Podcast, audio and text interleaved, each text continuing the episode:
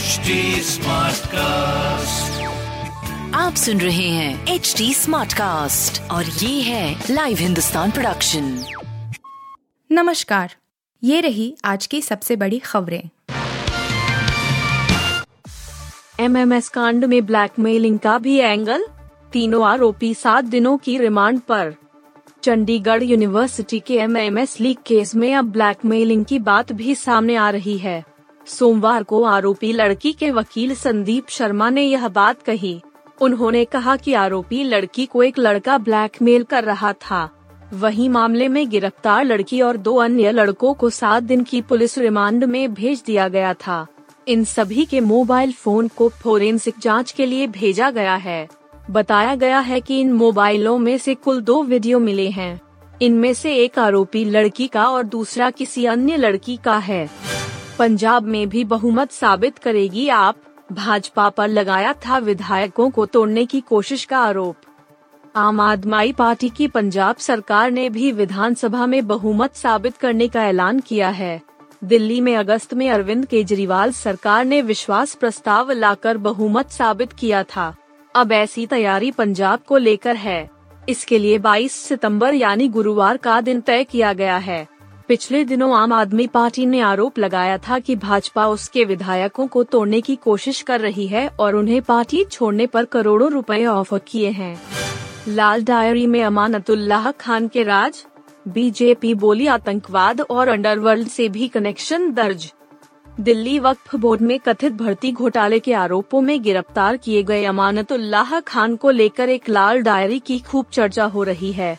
कुछ media reporters में दावा किया गया है कि अमानतुल्लाह के एक करीबी के ठिकाने पर एसीबी की छापेमारी के दौरान एक लाल डायरी मिली है, जिसमें ओखला विधायक और वक्फ बोर्ड के चेयरमैन के कई राज दर्ज हैं।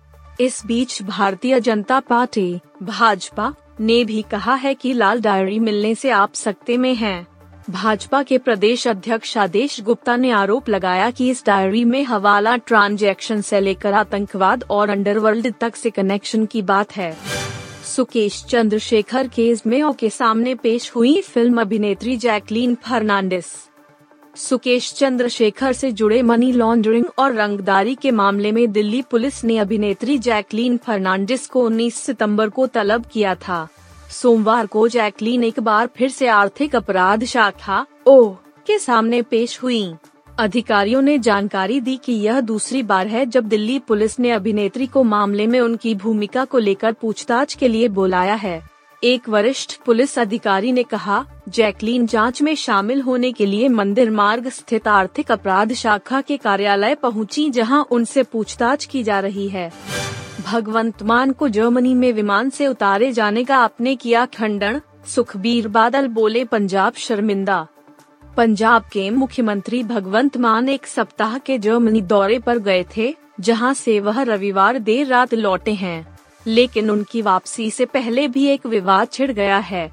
दावा किया जा रहा है कि फ्रैंकफर्ट से उन्हें जिस विमान से दिल्ली आना था, उससे उन्हें उतार दिया गया था और उन्होंने रविवार को दूसरी फ़्लाइट ली। हालाँकि पंजाब सरकार के अधिकारियों ने इन दावों को खारिज करते हुए कहा है कि भगवंत मान का स्वास्थ्य ठीक नहीं था। इसके चलते उन्होंने खुद ही फ़्लाइट नहीं ली और फिर बाद में आने का फैसला लिया। आप सुन रहे थे हिंदुस्तान का डेली न्यूज़ रैप, जो एच टी स्मार्ट कास्ट की एक बीटा संस्करण का हिस्सा है। आप हमें फेसबुक ट्विटर और इंस्टाग्राम पे एट एच टी या podcasts@hindustantimes.com पर ईमेल के द्वारा सुझाव दे सकते हैं